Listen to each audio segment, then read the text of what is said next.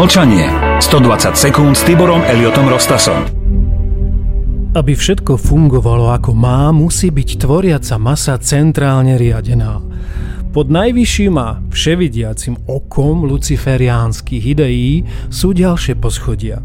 Hneď pod vrcholom je sústredená elita udržujúca sa pri moci kontrolou monetárneho systému rozhodujúceho o bytí a nebytí na tejto zemi – Generálnym operačným štábom je najposvetnejší štát v štáte s nepreniknutelnou a neobmedzenou imunitou, ako aj zákonmi, postavenými nad všetky ostatné zákony.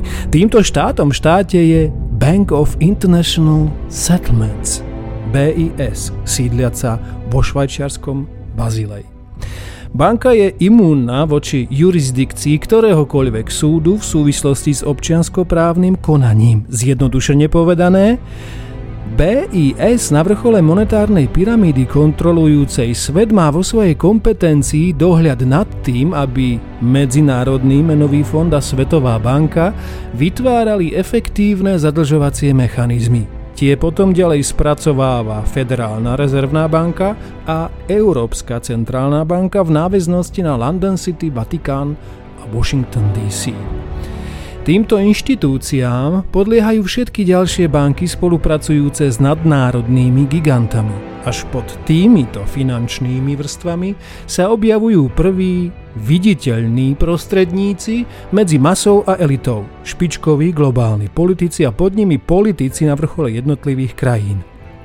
Títo ľudia sú za súčasných a do istej miery aj priehľadných podmienok evidentní psychopati bez akýchkoľvek morálnych zásad a kritérií a preto sú aj pomerne ľahko vťahovaní do situácií, pre ktoré sa stávajú vydierateľnými tomu, aby so systémom spolupracovali a tým ho aj udržiavali pri živote, slúži v prvom rade ich vydierateľnosť a po druhé ich ochota nechať si platiť. Ak takíto politici a neskôr aktivisti bez ručičky na kompase prevolávajú na boj proti korupcii, je to pre každého zorientovaného človeka bezbrehá fraška a výsmech. Korupcia a vydieranie sú bazálne synapsy monetárneho sveta, bez ktorých by jeho centrálny nervový systém skolaboval. Preto vytváranie ilúzie boja za spravodlivosť a spoločnosť bez korupcia psychopatov z politických strán pri moci je za súčasnej existencie BIS, MMF, FED, Svetovej banky, Centrálnej banky a všetkých ďalších inštitúcií vytvárajúcich stále väčšie zadlžovanie a úrokovú záťaž spolu s infláciou absurdným a nebezpečným seba klamom.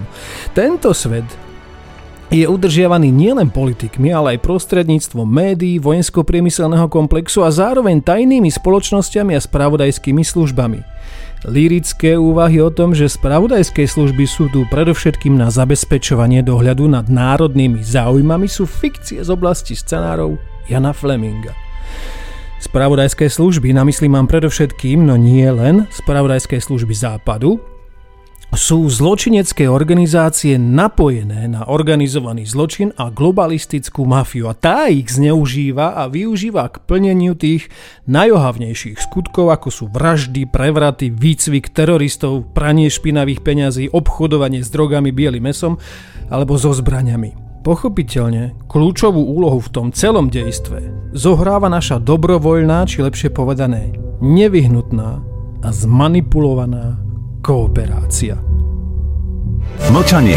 120 sekúnd s Tiborom Eliotom Rostasom. Túto reláciu podporuje mesačník Zem a vek.